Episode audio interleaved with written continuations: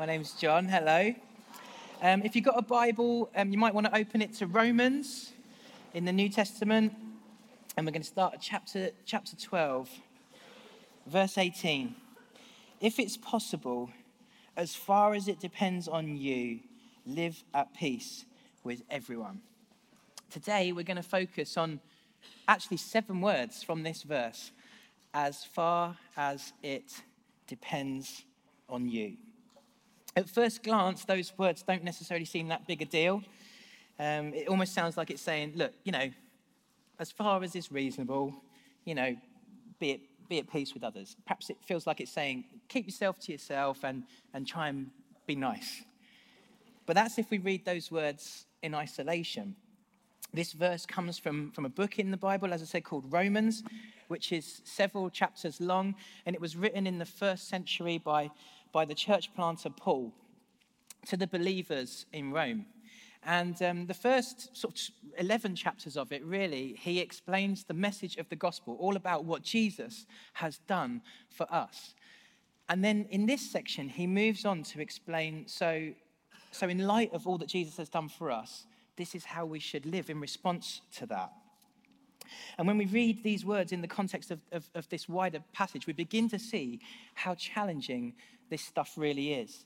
Um, if I start at chapter 12, verse 9, it says, Love must be sincere. Hate what is evil, cling to what is good. Be devoted to one another in love. Honor, honor one another above yourselves. Never be lacking in zeal, but keep your spiritual fervor, serving the Lord. Be joyful in hope, patient in affliction, faithful in prayer.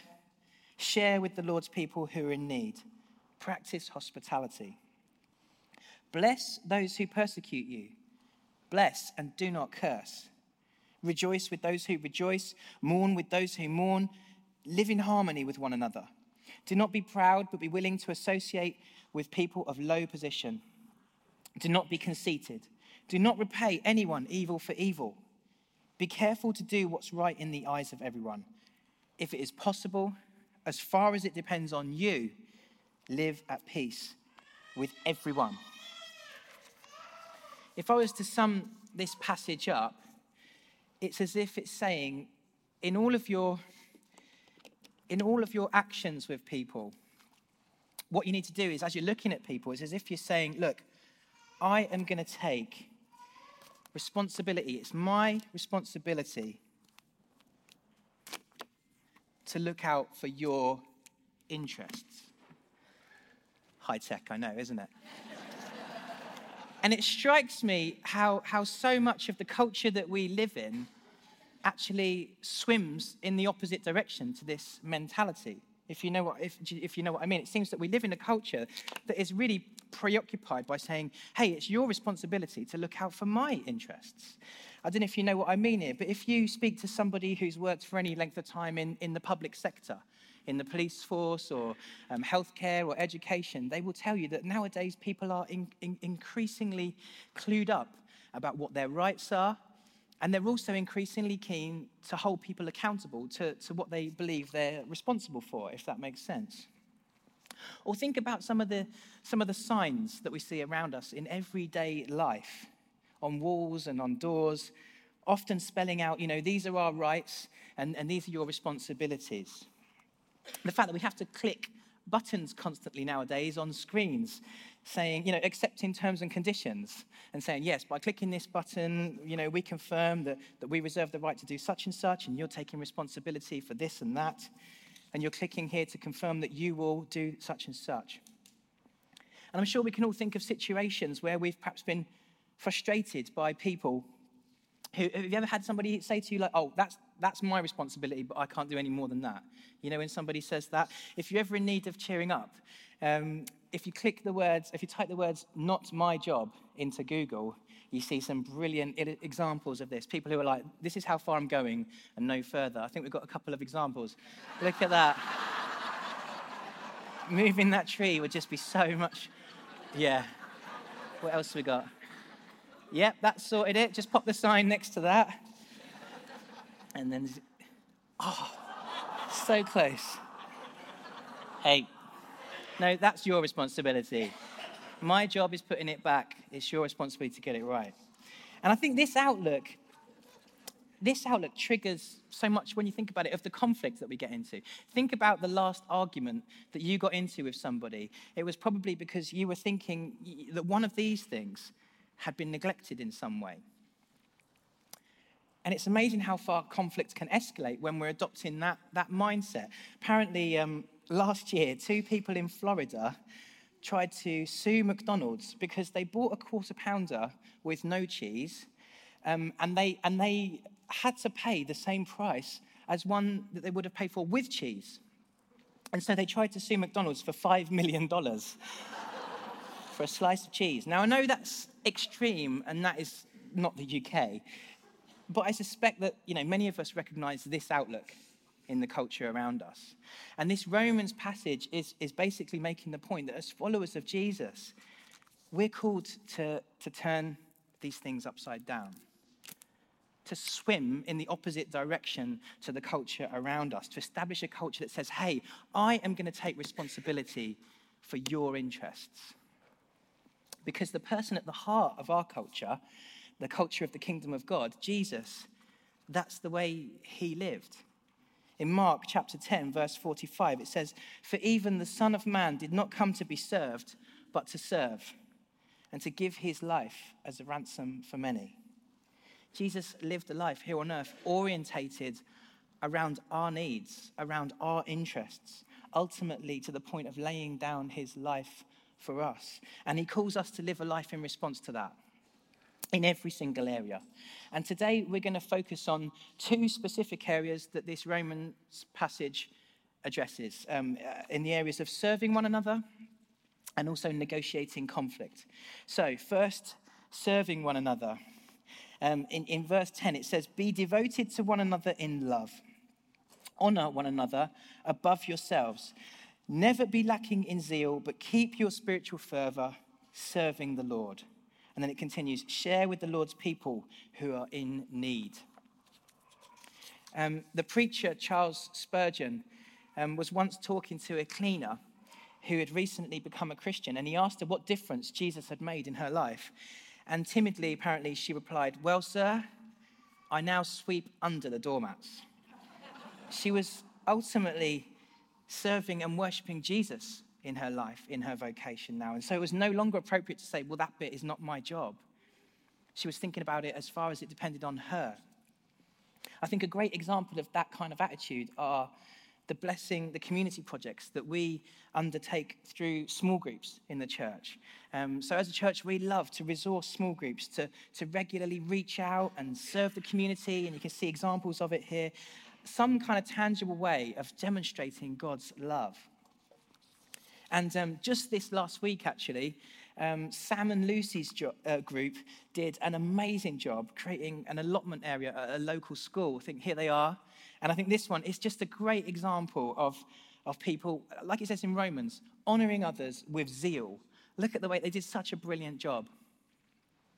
And I think, you know, when we do these projects, it becomes really evident that we're sort of we're turning these things upside down because people the way they react to this. When we do blessing the community projects, they're often like, what, what are you, why are you doing that? Do I have to pay you some money for that? They're often surprised by what we're doing. Apparently, the teacher that Sam and Lucy's group connected with, um, she'd been trying to get this allotment project off the ground for two years, but she'd never had the time or the help or the money to do it. And they came in and they provided all three.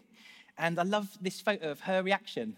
Look at that. Like, and it happened because this group saw this need. And instead of thinking, so when is somebody going to do something about that? So, you know, isn't, shouldn't somebody do something about that? They actually thought, well, actually, as far as it depends on us, what could be done? And this is the principle this passage is encouraging us to embrace with our whole lifestyle. It's asking us to consider is there a need in my community or in my workplace or in my street that everyone else can see, and perhaps anyone could do, but nobody has because it's somebody else's responsibility. What could be done as far as it depends on me? It might be something in, in this church. Um, like Becca just mentioned um, during the announcements, um, over the summer, we have opportunities for summer serving because people go away on holiday and we need extra cover. And that's just a classic example of something where it would be so easy for us to say, oh, well, this is a really big church. There'll be loads of people that will want to do that. But actually, what if one of those slots, God's already prepared it for you, as far as it depends on you? Or it could be at work. There might be a job that, that never gets done properly because it kind of doesn't really feel like it's anybody's responsibility and it irritates everybody. Well, who, how about you? Or at home, a job that never gets done because nobody enjoys doing it. In all of these areas, we're invited to, to look at the world through this lens, to say, I'm going to take responsibility for the interests of people around me. Now, the other area that this passage, we'll spend a bit more time looking at this one. This passage addresses the, the, the whole area of conflict. Um, conflict. And, and conflict is a, is a funny one, isn't it? Because it's so hard to think this way when we're in the midst of a conflict, isn't it? So um, I'm sure this is pretty unique to me and Abby. I'm sure none of you guys can empathize with this in your um, home settings or with your housemates, but, but in our house, Abby and I sometimes do things that irritate one another. So, for example, I mean, this has all been um, approved by Abby, by the way. But for example, I get irritated when Abby puts dirty um, washing up stuff in, in the washing up bowl to soak. To soak. Um, because the water goes cold and you get this sort of scummy film around the sink, and the whole thing is just totally gross. Well, Abby gets frustrated when I leave doors ajar. And, um, and I've tried pointing to out that this helps with the ventilation, um, but she often reminds me that fridges don't really work that way. and these, these are little things that for some reason, they can be so hard to overlook, even if we're making a special effort. You know, so some days I, I, I think I'm going to make a special effort and I, you know, go, oh, there's a mug in the sink. No problem. I'll just pop that in the dishwasher. And then, of course, like an hour later, there's another mug in the sink. And you're like, oh, I'll, I'll move this one, Abs, no problem. And then by the time it's the third one, I'm like, Abby, you know how I feel about this mug. I've started to think this way. I've started to think about, you know, it's your responsibility to think about something that's important to me. And John Wimber used to say, don't sweat the small stuff. John Wimber, who led the vineyards in the, in the 80s um, and during the infancy of the movement, he used to say, don't sweat the small stuff. And I think that wasn't just because he was a chilled out Californian dude. I think it's because he spent his life around people and he spent his life around church.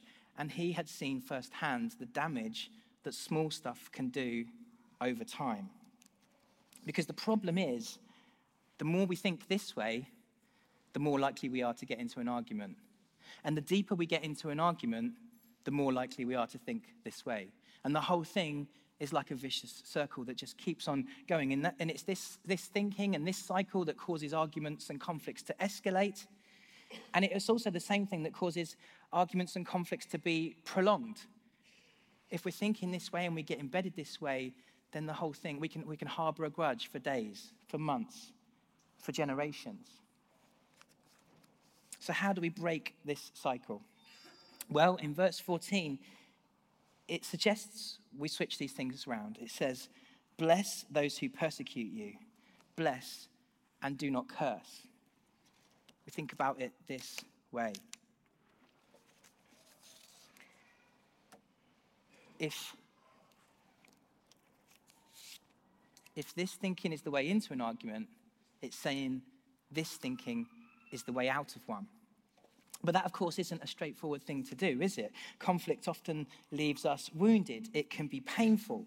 Um, it might be that you're here today and perhaps somebody has done something to you or said something to you that's left you hurting in a really meaningful way. And you're asking, but does there not come a point where you have to kind of stand up for yourself or a point where you have to kind of like retaliate when it gets to a certain level? You might be thinking, you know, considering what this person has done to me, how could you expect me to think about it this way? Is that not their responsibility to do that? Especially when I'm, I'm, I'm the victim. But unfortunately, the reality is that conflicts and unforgiveness is poisonous and, and, and toxic to us. And we can go on waiting for the other person to apologize, for the other person to do something about it. But unfortunately, the reality is they may not ever do that. And since we can't rely on others to fix it for us, if we want to see a change, sometimes we need to be the ones to do something, to act. And that's why it says, as far as it depends on you, if it's possible, live at peace with everyone. And what this might involve for us is it might involve us having to, to sort of own up to our own stuff, to, to acknowledge that we had a part in the conflict. Um, and, and when I say that, I don't mean just sort of saying, yeah, I know that I did this, but I mean actually acknowledging what we did without a but. But also, to begin to find our way out, we need to, we need to think about the other person's interests. We need to empathize with them.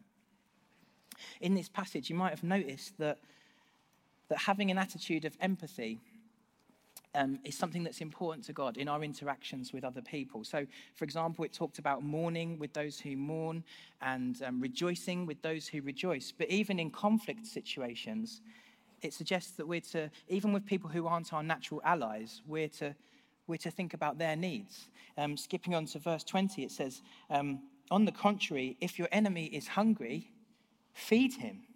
If he is thirsty, give him something to drink. And I appreciate that, that advice. It might, that sounds like a challenging thing to do, doesn't it? When we're talking about real enemies, it, it feels counterintuitive because it may not feel like that person deserves that. And just to be clear, what I'm not saying here is that, and I don't think this is saying that, that there should never be consequences to conflict. So, for example, if somebody does something that is abusive or illegal to us, um, then it may be that there needs to be consequences. It may be that we need to seek protection, that we need to involve other parties. It may be that a relationship has to change or has to end. But those kind of boundaries that we have to put in place, um, those kind of consequences, they need not be incompatible with forgiveness. And those boundaries and those consequences must never be revenge. The Bible doesn't give us any permission to seek revenge. As Jesus followers, we have to remind ourselves ultimately that we're not in a strong position to, to, to decide who deserves what punishment. Jesus once told a story of a, of a servant who owed his master an enormous amount of money and he couldn't repay it. And, and the master generously wrote off the debt, he cancelled the debt. But this, we read, is how the servant responded in the story. It says, But when that servant went out, he found one of his fellow servants who owed him a hundred silver coins, and he grabbed him and he began to choke him. Pay back what you owe me, he demanded. And when the master heard about this in the story, he said, Shouldn't you have had mercy on your fellow servant just as I had on you? Shouldn't you have had mercy on your fellow servant just as I had on you? And this parable is an illustration of how we, we ultimately live with a worldview where our rights and responsibilities are based on different foundations. We live in light of the fact that, that He has ultimately taken care of our interests. He has forgiven us, He's set us free so that we can focus on looking after the interests of others. He's taken care of our interests, and he says, freely you receive, now freely give. It's a really um, small example of this, but just over a year ago, I got on a bus, and it was a hot day. Um, I think people were a bit stressed, but the bus driver was, I mean, this is just my opinion, but like really, really rude to me. Um, and I won't, I won't go through the whole scenario because you never know, they might be here. Um, but um, but you know, like there could be there could, there could be no way that this bus driver was acting in accordance with customer service protocol. Let's just let's just leave it there. And so I, I found a seat, and I was kind of fuming. And I pulled out my phone and I noted the time of the day and what bus it was. And I was Googling where to write a, a, an email, a complaint email. And I was thinking, I'm going to really enjoy writing this email. Until I felt like just a little bit of a nudge from God.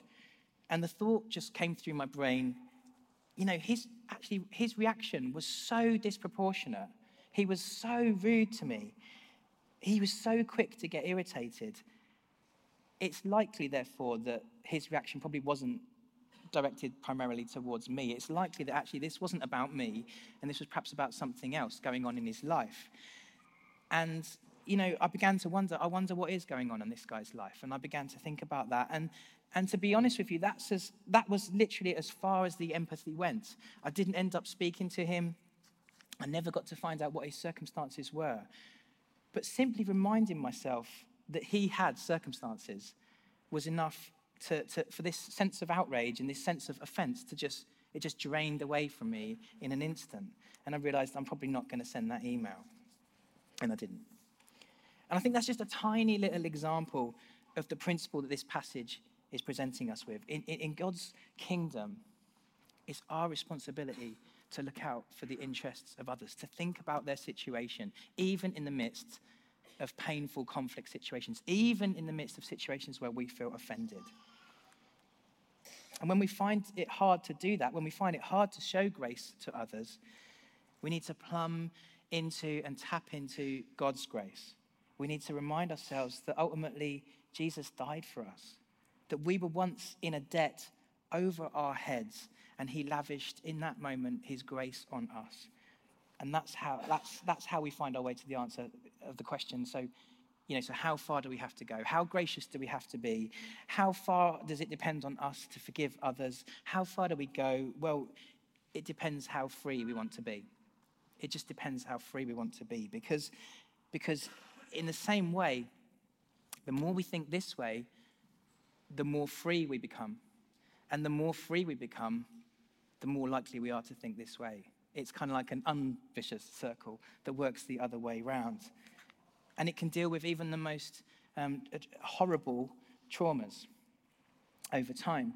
Um, back in 2015, um, one of the SS officers from the Second World War um, stood trial for his involvement in the murder of 300,000 people. His name um, was Oscar Groening. And um, during, during the trial, he admitted um, that he was morally responsible for what had happened. But what, was, what really captured the news' attention was after the trial, a lady called Eva Kor, who had been at Auschwitz, who'd been, her fam- members of her family had been killed, she'd been subjected to experiments while she was there. She approached him after the trial and she reached out to him. She said, um, My name is Eva Kor. I was a survivor of Auschwitz, and I want to thank you for being willing to stand trial and bear witness to what happens. And she extended um, forgiveness to him. And in that moment, he reached out and he embraced her. And there's a picture of it here. And at the time, many people found that moment difficult to stomach because, you know, they were questioning whether it was appropriate for to be gracious to somebody who'd been involved in something that was so horrendous. And her response was this she said, For the life of me, I don't understand why nobody cares to endorse my gesture of kindness towards an old man or his gesture of loving towards me. Is that such a big crime? Why are we so willing to accept animosity and revenge and not goodwill? I prefer a loving gesture over a hateful gesture any time. And Eva had discovered that, that in forgiveness, she had been set free. She said, she said this, said, once you don't have animosity and anger towards them, you're opening yourself up to a lot of other human emotions. She had experienced freedom, freedom from the pain and relief from the pressure of feeling responsible for harboring judgment over this person.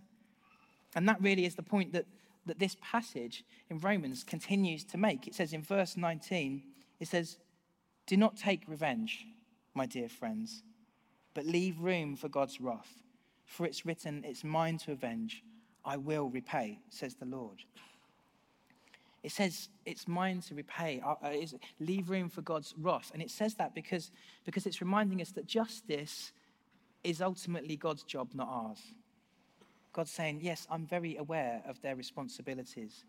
Just trust me to take care of justice.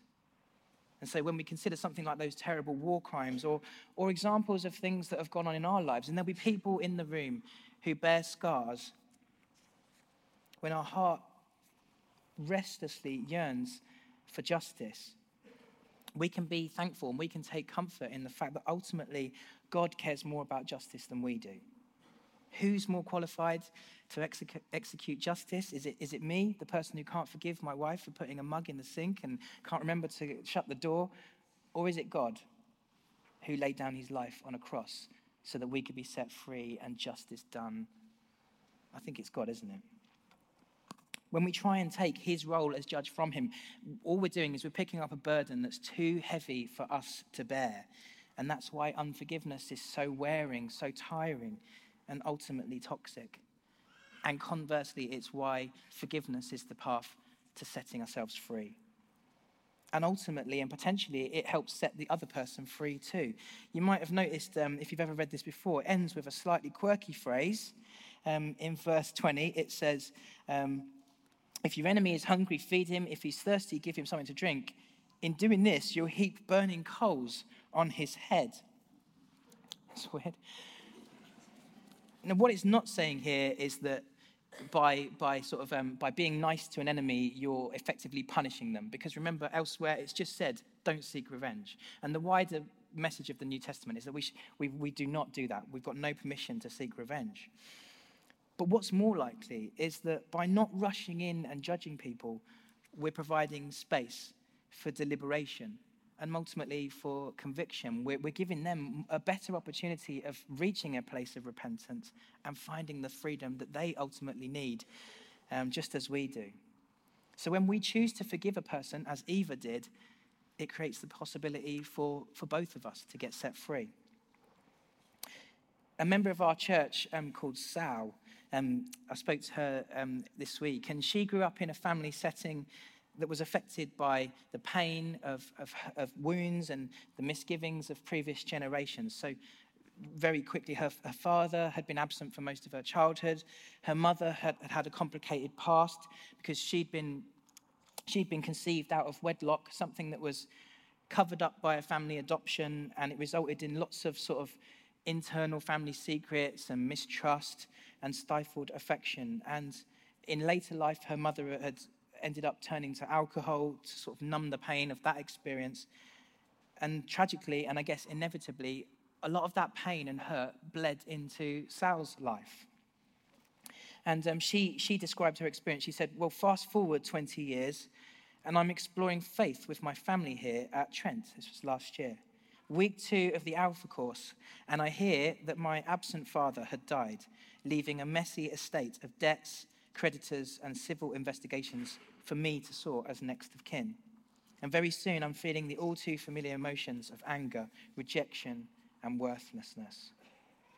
I recognize the damage this generational spin cycle was doing on me personally, on my relationships with others, including God, and my own faith development. However, during the Freedom in Christ course, Sal explains the Holy Spirit revealed a roll call of people in my past that I need to forgive my dad, my mum, my granddad, Auntie Joyce, and God Himself. God never does anything wrong to us, but sometimes it's God that we can be most angry at, isn't it? she says, guided step by step through the process, I was able to do this, forgive these people through him. I left the course feeling completely burden free with an overwhelming sense of security and peace. I've since felt a closeness to God I've never felt before, like the faith floodgates have been opened up for me. Life's journey can be complicated with many challenges along the way, but the strength you gain from using His strength is a secret power everyone should know about. Let's not keep that quiet. This stuff is not just theory, it actually is real. It's real. And for some of you, that might be the place that you're at today. Perhaps it's a person in your life, a, relationship, or somebody that, you, that you've had to work with, a client, a neighbor. It could be anybody, but there's pain. Ultimately, we're not responsible for their actions, but we are responsible for our reactions. And I know it's really hard, and in fact, it's impossible in our own strength, in our own capacity. But, but as Sal found out, he gives us the strength, he gives us the grace. We love and forgive others because he first loved and forgave us. And so it's his grace in, at work in us. Just to, to finish, um, a while ago, my sister sent me a copy of a poem um, that you might have heard. It's attributed to Mother Teresa, but it's not actually clear whether she wrote it or whether she quoted it or whether she had it on her wall. But to be honest, that's not really important. Um, I just think the words are great, and I'd love to share it with you. It says, People are often unreasonable, irrational, and self centered. Forgive them anyway. If you're kind, people may, may accuse you of, of selfish, ulterior motives. Be kind anyway. If you're successful, you'll win some unfaithful friends and some genuine enemies. Succeed anyway. If you're honest and sincere, people may deceive you. Be honest and sincere anyway. What you spend years creating, others could destroy overnight. Create anyway. If you find serenity and happiness, some may be jealous. Be happy anyway. The good you do today will often be forgotten. Do good anyway. Give the best you have, and it will never be enough. Give your best anyway. In the final analysis, it's between you and God. It was never between you and them anyway. Should we stand together? Let's stand.